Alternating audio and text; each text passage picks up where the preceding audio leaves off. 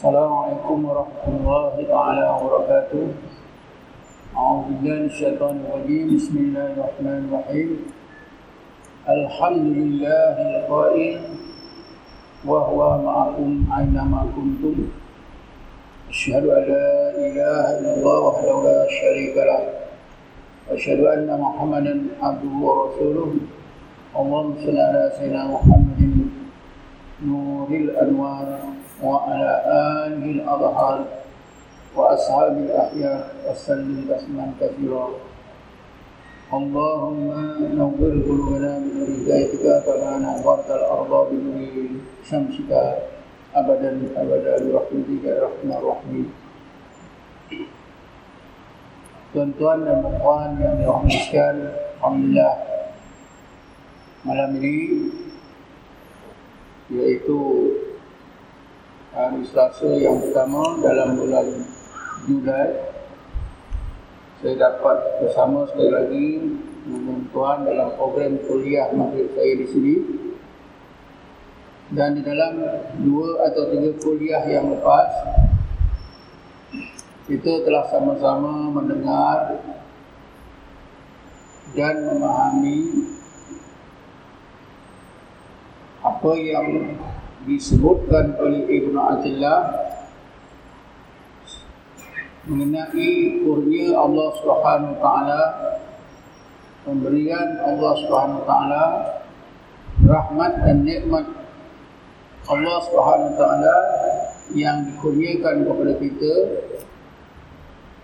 tapi jarang kita sedari. Yaitu Allah Subhanahu taala menutupi kekurangan-kekurangan yang berlaku dalam apa juga amalan kita. Dengan itu maka kecacatan amalan kita itu jadi sempurna jadi baik. Lalu Allah Subhanahu wa taala terima.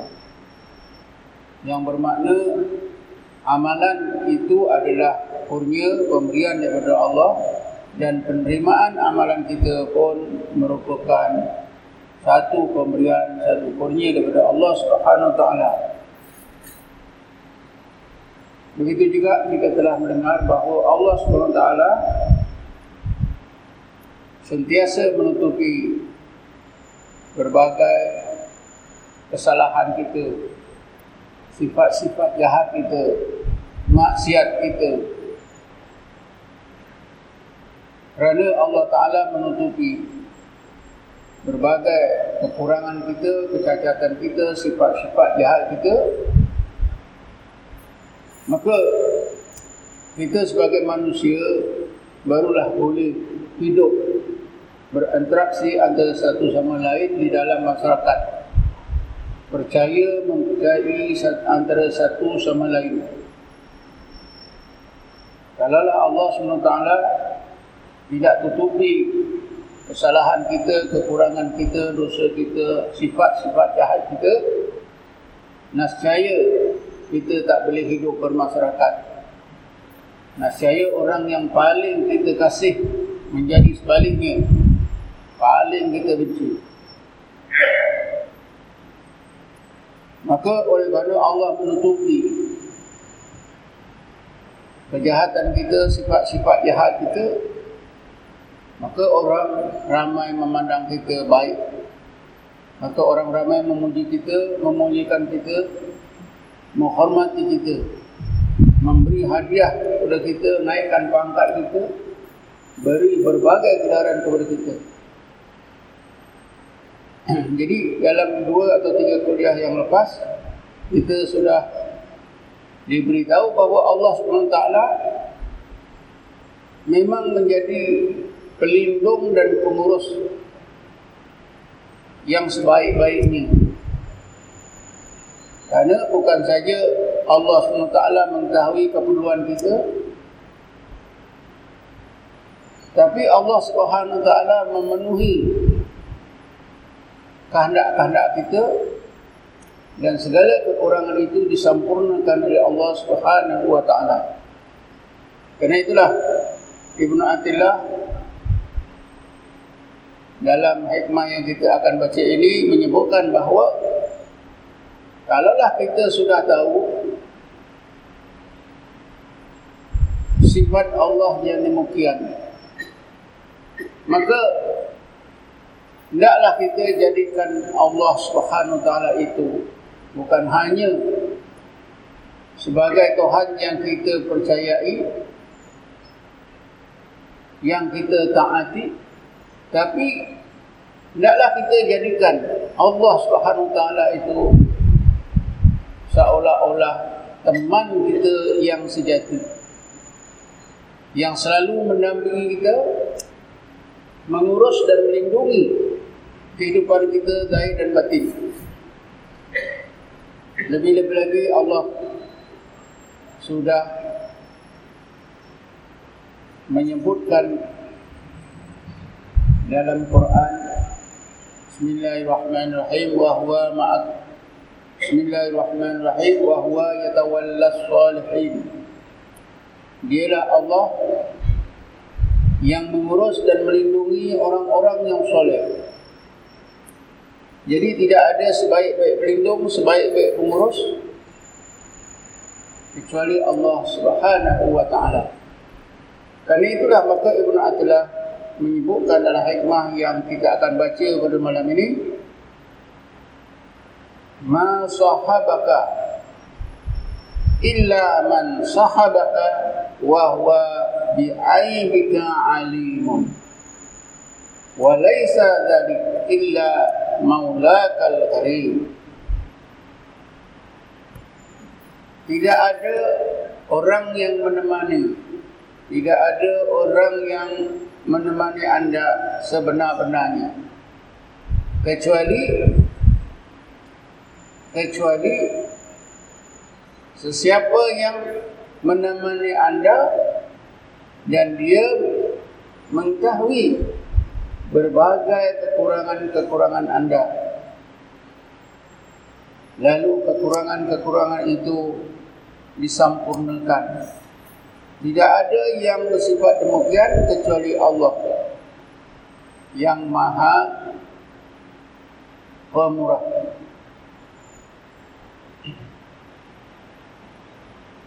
Maksud Ibn Atillah Tidaklah kita jadikan Allah itu Sebagai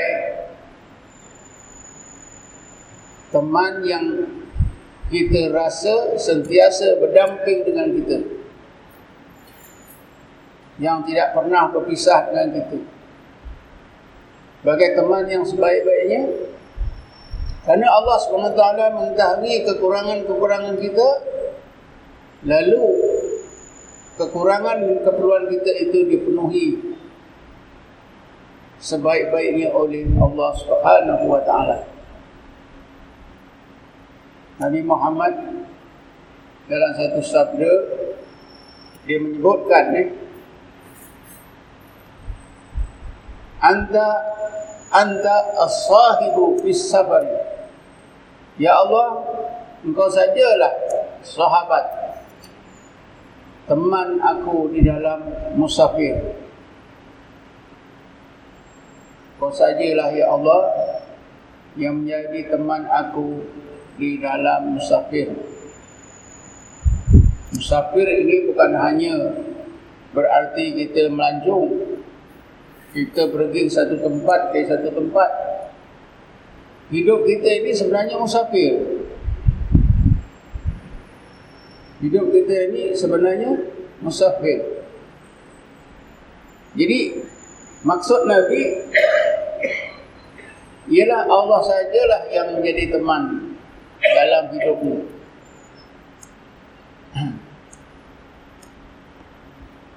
Tuan-tuan dan puan sekian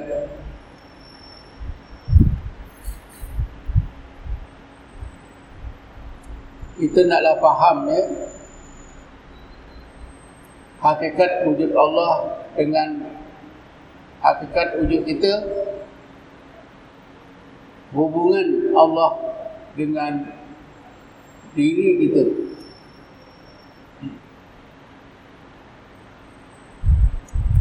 Di dalam Quran Allah sebutkan beberapa ayat yang boleh disimpulkan ayat-ayat ayat-ayat itu menunjukkan bahawa Allah Subhanahu taala memang sentiasa mendampingi kita. Tuhan yang sentiasa mengurus, melindungi kita setiap masa sebaik-baiknya. Misalnya Allah SWT berfirman, Bismillahirrahmanirrahim. Faida salaka ibadi anni fa inni qarib. Ujibu da'watad da'i idza da'an. Ya Muhammad apabila ada hamba-hambaku bertanya tentang diriku Fa inni qari sesungguhnya aku sangat hampir Tapi kita biasa eh merasakan Allah jauh. Bukan saja Allah jauh, Allah hilang. Bukan saja Allah hilang, Allah tak ada.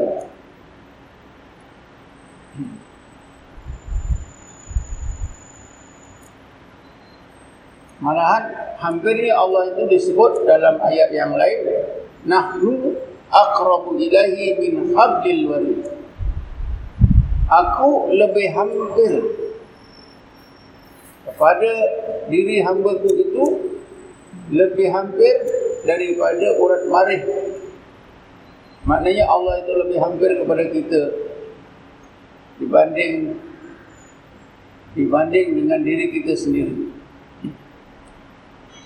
Tapi hampirnya Allah lebih hampirnya Allah itu tidak boleh di dirupa-rupakan sebab wujudnya zat Allah itu tidak boleh dirupakan dengan apa juga rupa tidak boleh dikenal tidak ada sesuatu yang serupa dengannya.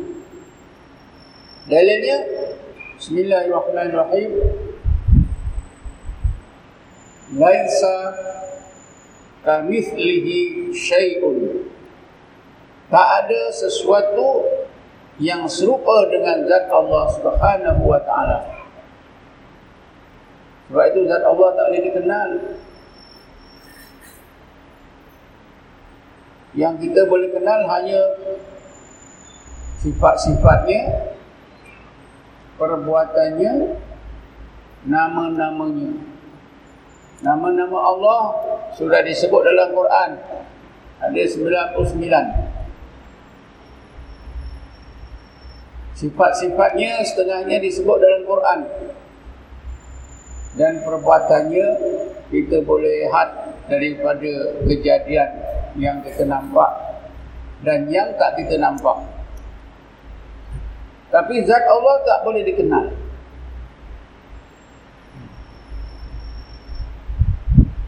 Selain daripada ayat itu tadi Allah SWT juga berfirman Bismillahirrahmanirrahim wa huwa ma'akum aina ma kuntum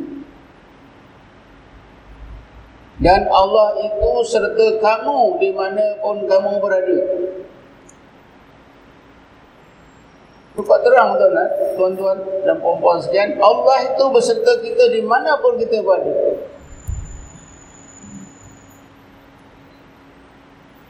Tapi keadaan Allah beserta dengan kita itu kita tak boleh rupakan, gambarkan, tak boleh kita ketahui. Cuma kita wajib percaya bahawa Allah beserta dengan kita. Tapi kenapa kita tak berasa? Allah beserta dengan kita? Kadang-kadang hantu lebih kita rasa beserta dengan kita ikut belakang kita. Utamanya orang yang penakut. Allah dia tak rasa beserta tapi hantu dia rasa beserta tapi dia mengucap la ilaha illallah. Dia mengaku Allah sebagai Tuhan.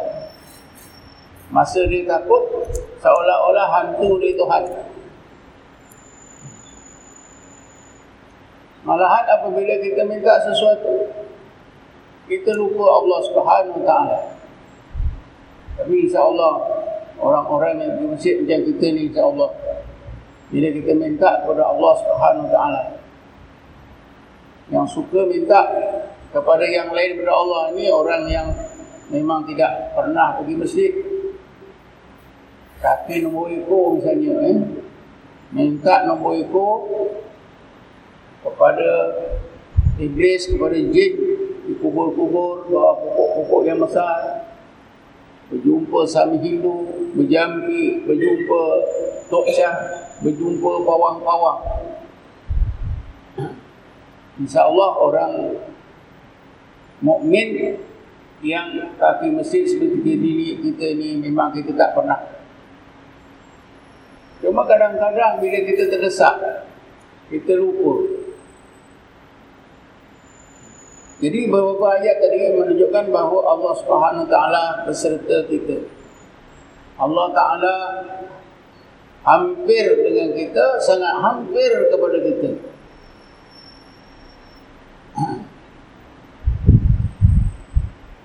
Wahwa ma'akum aina ma kuntum. Allah serta kamu di mana pun kamu berada. Di dalam ilmu tasawuf tuan-tuan. Ayat-ayat Quran yang menyebutkan rahsia-rahsia sifat Allah, rahsia-rahsia hubungan Allah dengan kita biasanya diajarkan dipahami dan dihayati. Tidak hanya didengar begitu saja atau dibaca sebentar selalu saja. Misalnya macam malam ini kita dengar wa huwa ma'akum aina ma kuntum? Kita pun tahu Allah serta, serta kamu di mana pun kamu berada lepas itu dibiarkan saja. Dalam ilmu tasawuf tuan Orang-orang sufi mengajar murid-murid mereka macam mana nak memahami. Wahwa ma'akum aina ma kuntum ini. Dan macam mana nak menghayati. Nak memahami itu perlu pada ilmu. Ilmu yang betul. Yang telah dirumuskan. Disimpulkan oleh para ulama ahli sunnah wal jamaah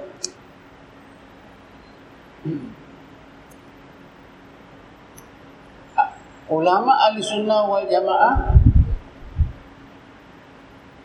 di Mesir pada awal abad 10 hijrah menghadapi masalah masalah yang timbul di kalangan masyarakat Islam pada masa itu di kota Tahirah. Kerana masyarakat Islam nak tahu apa kepahaman mengenai wahwa ma'akum aina ma kuntum. Allah itu serta kamu di mana pun kamu berada ni macam mana kita nak faham? Dari segi ilmu supaya tidak salah. Supaya tidak menyeleweng. Jauh daripada kebenaran. Maka ulama yang pakar di bidang akidah di bidang tauhid. Di kalangan ulama ahli sunnah wal jamaah berpakat-pakat buat satu seminar di Masjid Al-Azhar. Seminar itu akhirnya memutuskan. Memutuskan bahawa orang Islam boleh mengiktikadkan bahawa yang berserta dengan kita ialah sifat-sifat Allah sahaja. Misalnya kodrat dan irada Allah, ilmu Allah dan sifat-sifat lain yang berserta dengan kita itu hanya sifat-sifat saja. Ataupun yang kedua, boleh juga diiktikadkan yang berserta dengan kita ini sifat-sifat dan zatnya sekali Cuma yang tak boleh diiktikadkan ialah sertanya Allah dengan kita itu tak boleh nak dirupa-rupa. Misalnya Allah dalam tubuh kita, Allah di luar tubuh kita, Allah di atas kita, Allah di kiri kita, di kanan kita, Allah di, di sekeliling kita, itu tidak boleh. Kita boleh mengiktikadkan bahawa yang berserta dengan kita itu yang pertama sifat-sifatnya saja atau yang kedua sifat-sifat dan zatnya sekali. Maknanya Allah itu memang berserta dengan kita tapi kita tak tahu keadaannya.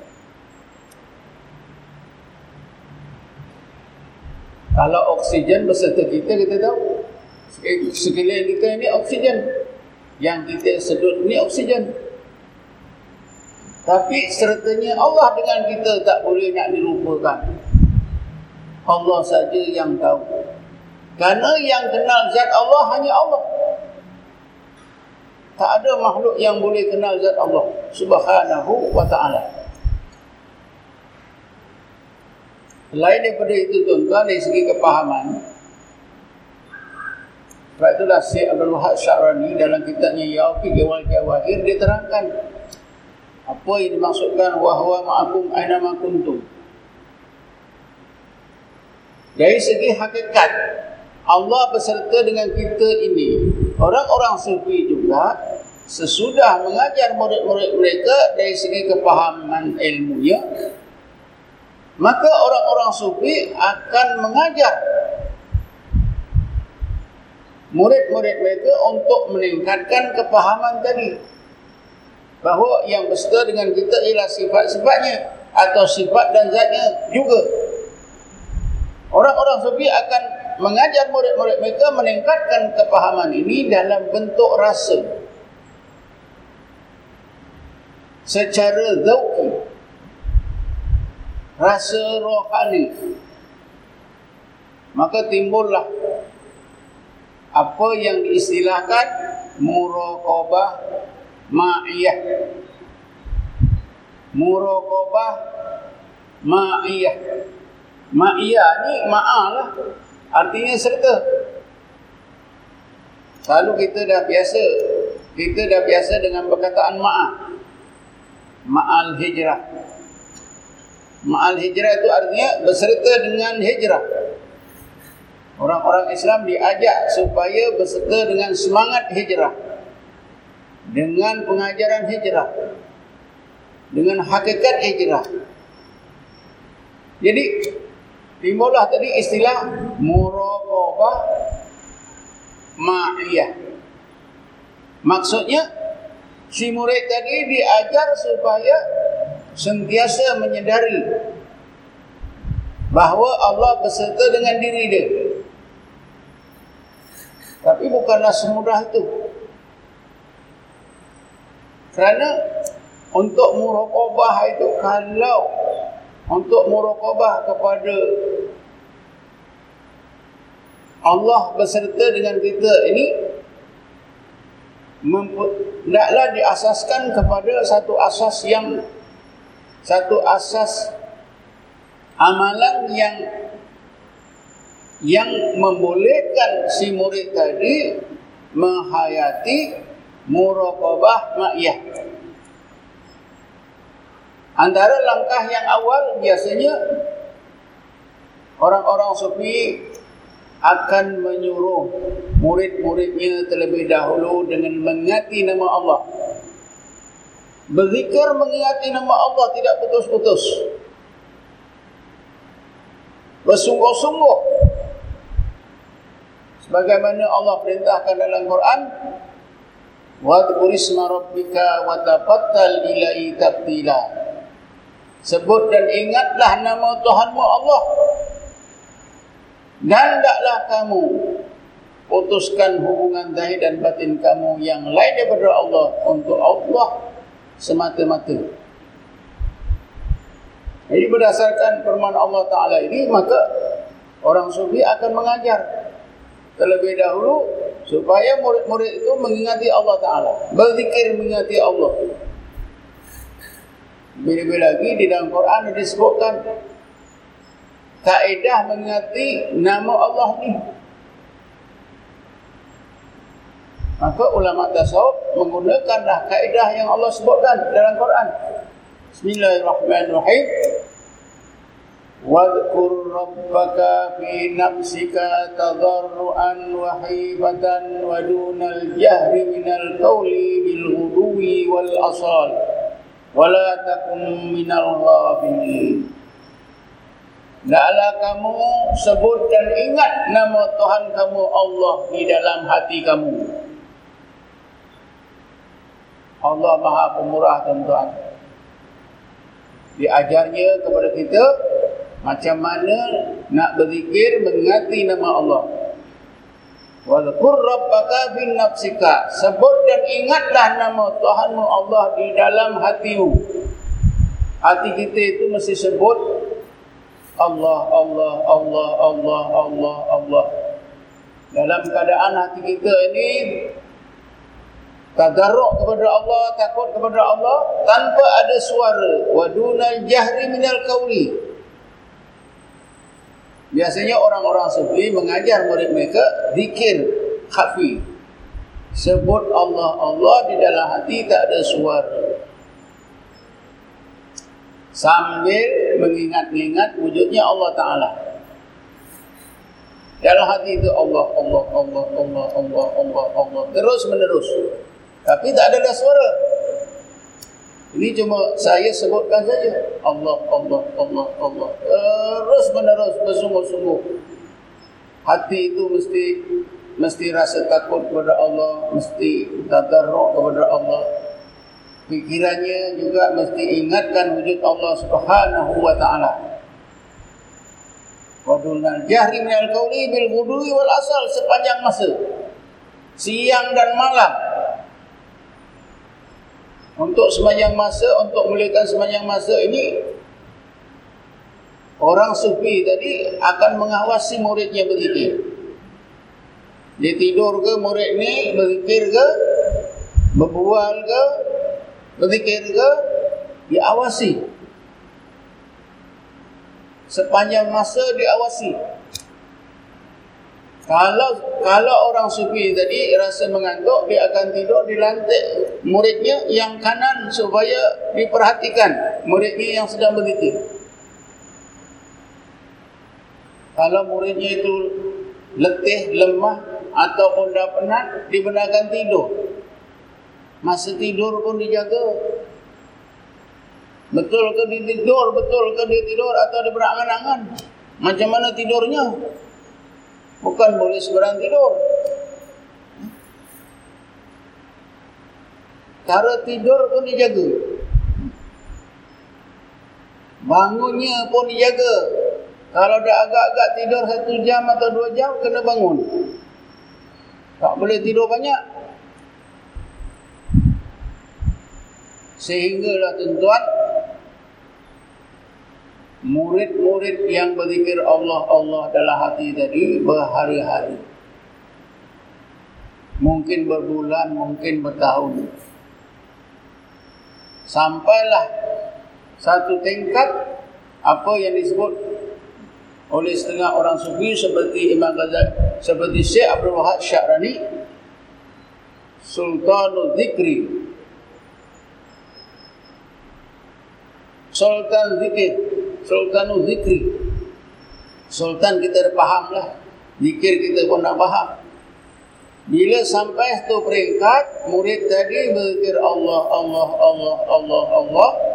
Sehingga murid itu merasa Kalimah Allah itu Memenuhi Seluruh zahir dan batin Tubuh dia.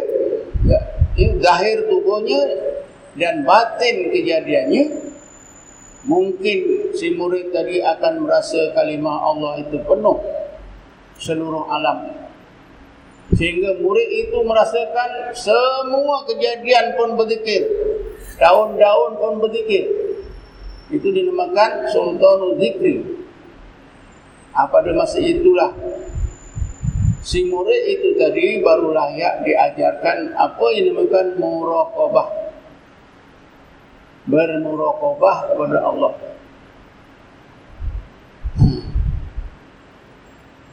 Sebab itulah tuan-tuan. Allah Subhanahu wa taala yang maha mengetahui keadaan manusia bahawa manusia seperti kita ini memang sukar untuk kenal Allah walaupun agama diturunkan kepada Nabi diajarkan kepada kita kita sukar untuk mengenal Allah Allah Ta'ala tahu bukan senang tapi Allah Ta'ala maha maha pengasih maha penyayang kepada kita maka Allah beri jalan. Apa jalannya? Supaya kita zikir banyak-banyak tadi. Di dalam hati kita. Dalam satu hadis kudusi dapat juga kita lihat penegasan daripada Allah supaya kita berzikir dalam hati kita.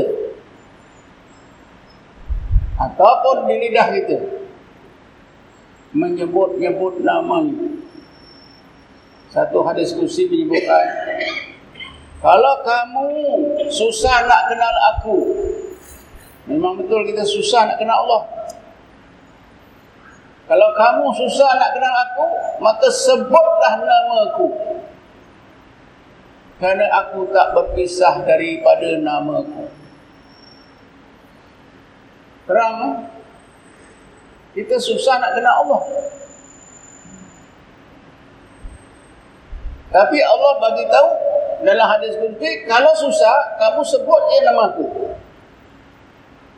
Nanti kamu boleh kenal.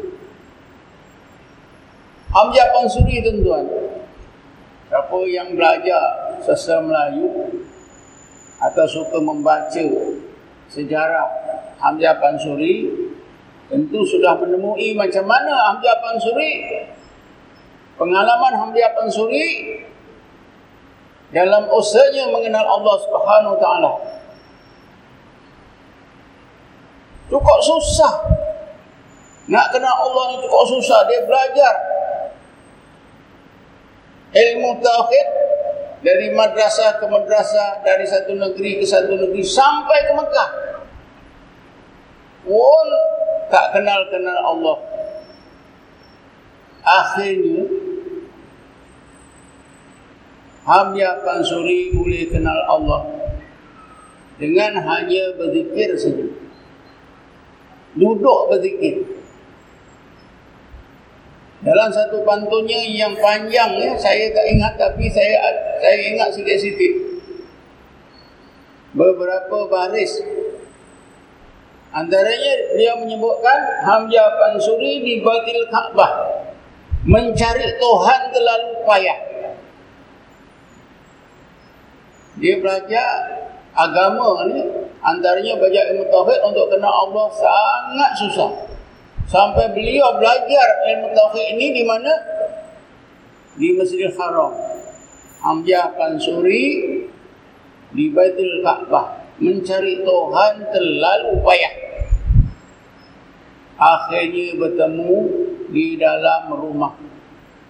Akhirnya dia kenal Allah duduk saja di dalam sebuah bilik mungkin di masjid, mungkin di rumah dengan berzikir terus menerus akhirnya dengan cara itu dikenal Allah Subhanahu wa taala. Wadkur rabbaka fi nafsika tadarruan wa khifatan wa duna al-jahri min al-qawli bil ghudwi wal asab wa la takun min al-ghafilin kalau kamu susah nak kenal aku, maka sebutlah namaku kerana aku tak berpisah daripada namaku. Sebab itulah Nabi ada bersabda, Bismillah, Bismillahilladzi la yadurru ma'asmihi syai'un fil ardi wa la fis sama' wa wassami'un alim. Bismillah, Tuhan yang la yaduru ma asmihi syai'un tidak akan dapat memberi mudarat sesuatu yang beserta dengan namanya yang di langit maupun yang di bumi maknanya kalau kita beserta dengan nama Allah kita akan dilindungi oleh Allah Subhanahu wa taala. Akan dijaga oleh Allah Subhanahu wa taala. Utamanya apabila kita merasa bahawa Allah beserta kita. Tapi untuk mendapat rasa Allah beserta kita, mestilah kita sebut namanya dulu. Ini nama Allah pun jarang kita sebut.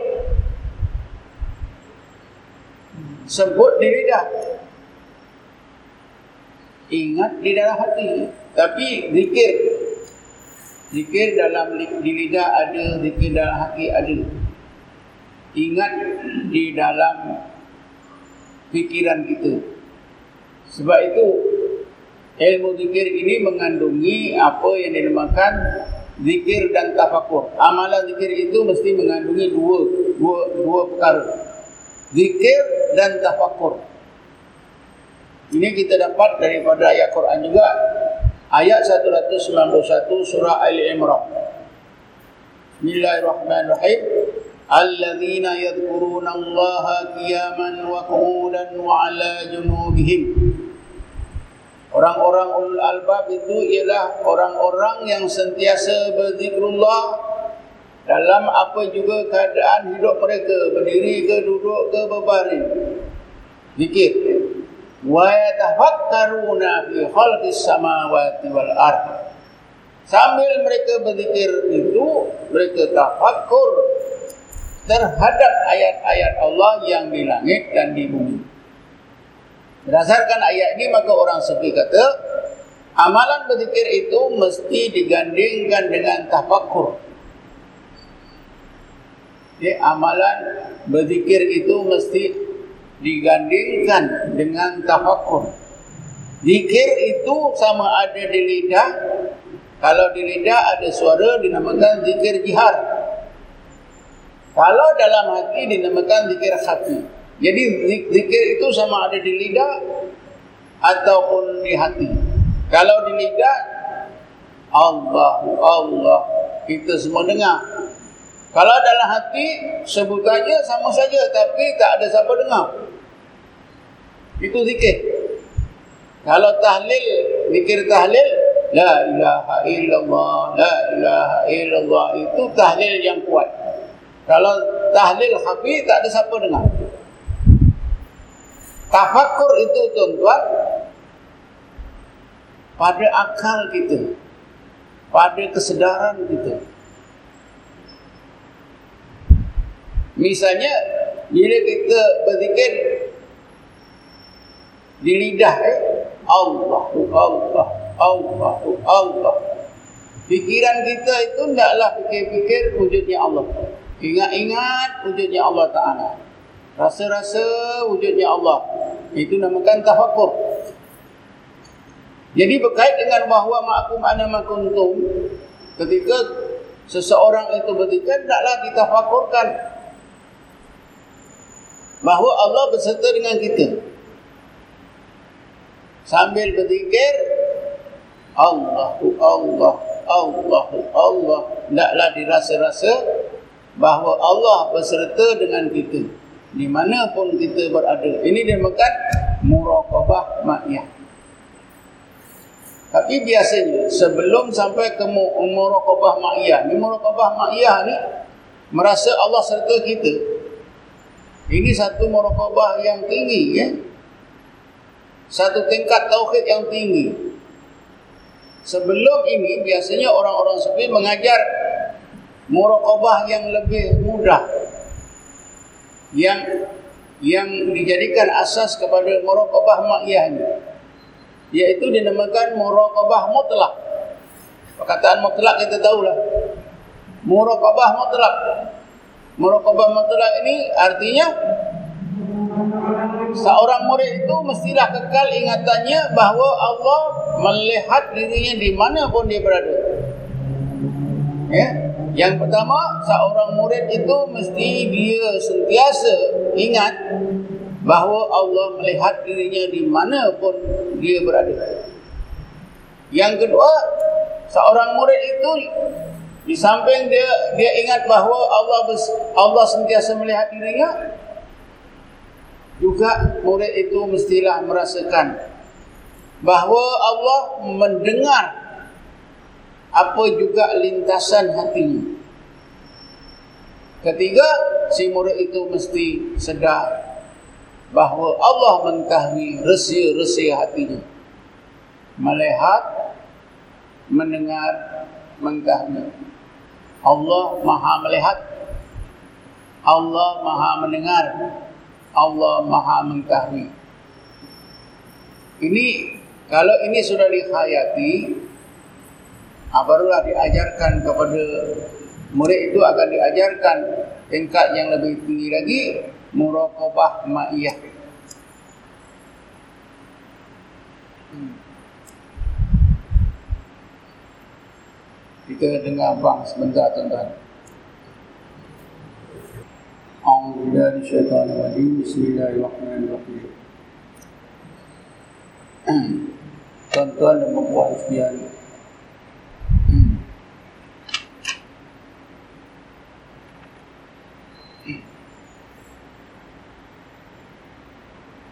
Allah beserta dengan kita. Bukan hanya kita boleh fahami dan rasakan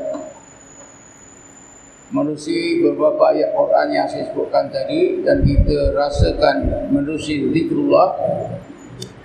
Tapi juga kita boleh fahami ya dari sudut ilmu dan kepahaman ni daripada roh kita roh kita tentang roh manusia ini Nabi Muhammad pernah ditanya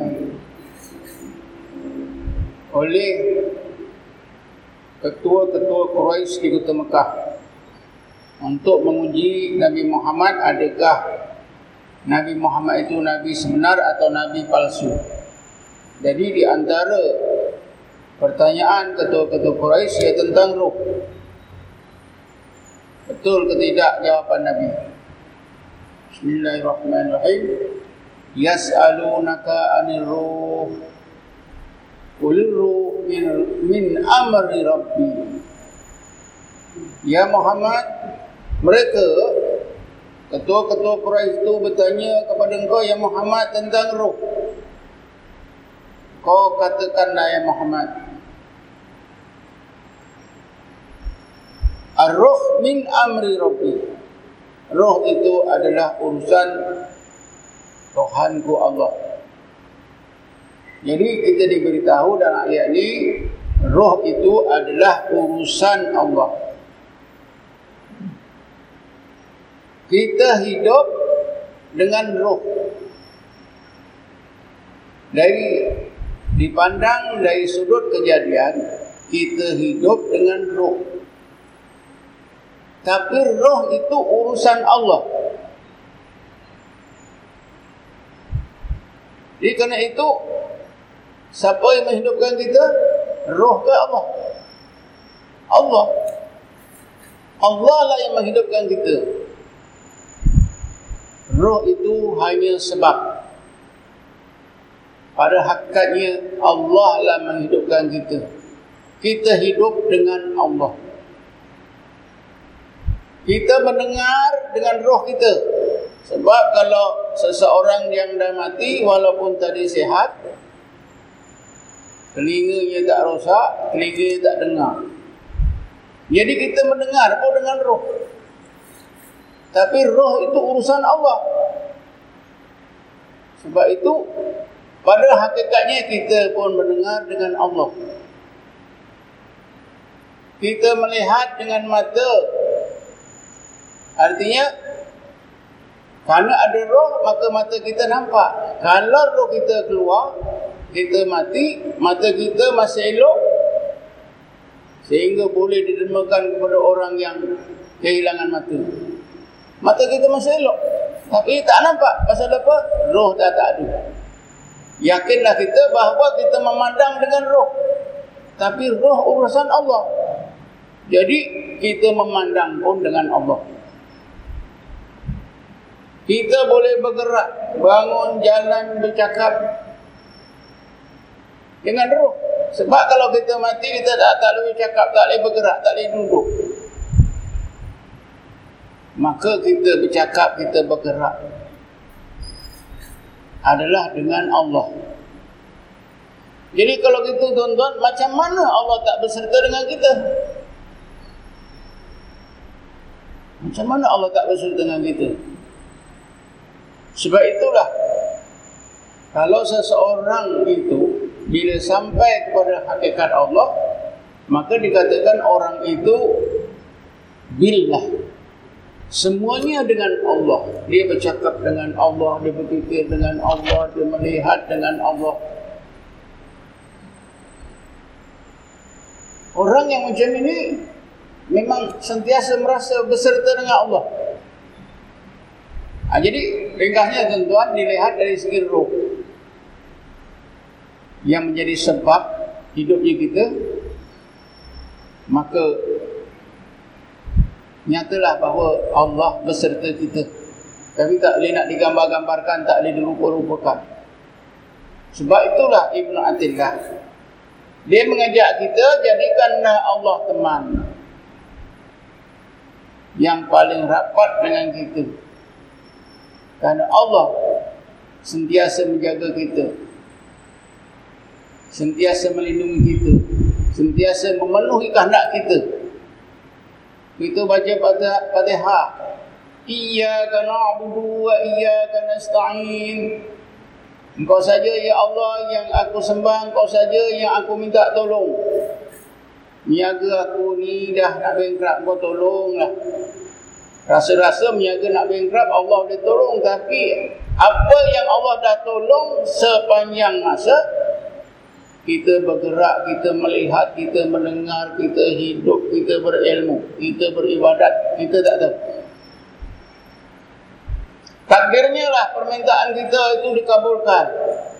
Niaga kita maju balik. Oh, tak sia-sia aku berdoa.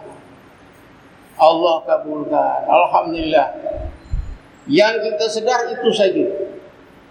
Sedangkan seluruh hidup kita ini adalah merupakan billah semuanya dengan Allah Subhanahu wa taala. Jadi sebagai setakat inilah ada banyak lagi ya keterangan yang perlu kita baca. Ha, mungkin kita boleh baca lah dalam kuliah yang akan datang. Ha, keterangan yang dibuat oleh Ibnu Ajibah terhadap hikmah tadi. Tapi apa yang saya terangkan tadi adalah merupakan satu apa ni pendekatan ni macam mana Allah itu berserta dengan kita hampir dengan kita yang sepatutnya kita merasakan bahawa Allah lah yang sentiasa menemani kita melindungi kita. Wa man yattaqillah yaj'al lahu makhraja. Siapa yang bertakwa kepada Allah Allah akan jadikan untuknya jalan-jalan keluar dari apa juga keperluannya. Wa man yatawakkal 'ala Allah fa huwa hasbuhu. Siapa yang bertawakal kepada Allah, bergantung semata-mata kepada Allah, cukuplah Allah tempat bergantungannya. Jadi setakat ini saja tuan-tuan, insya-Allah kita akan sambung pada masa datang. Wallahu a'lam. Assalamualaikum warahmatullahi wabarakatuh.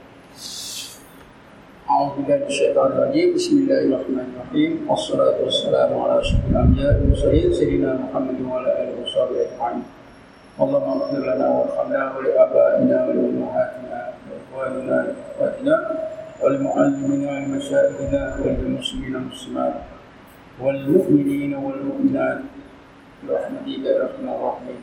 اللهم إنا نسألك إيمانا دائما وقلبا خاشعا وعلما نافعا وعملا صالحا وغفرا اللهم ارنا الحق حقا وارزقنا اتباعه الباطل الباطل وارزقنا اجتنابه.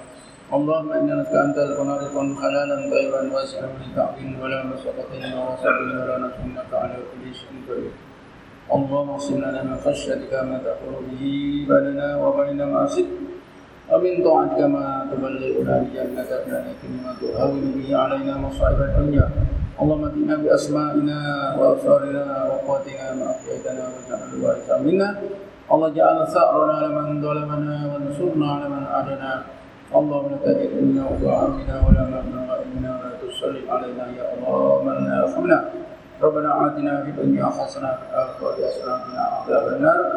ربنا آتنا من لدنك رحمة وهيئ لنا من أمرنا رشدا. وصلى الله على سيدنا محمد النبي الأمي وعلى آله وصحبه وسلم. سبحان ربك رب العزة عما يصفون. وسلام على المرسلين والحمد لله رب العالمين. تقبل الله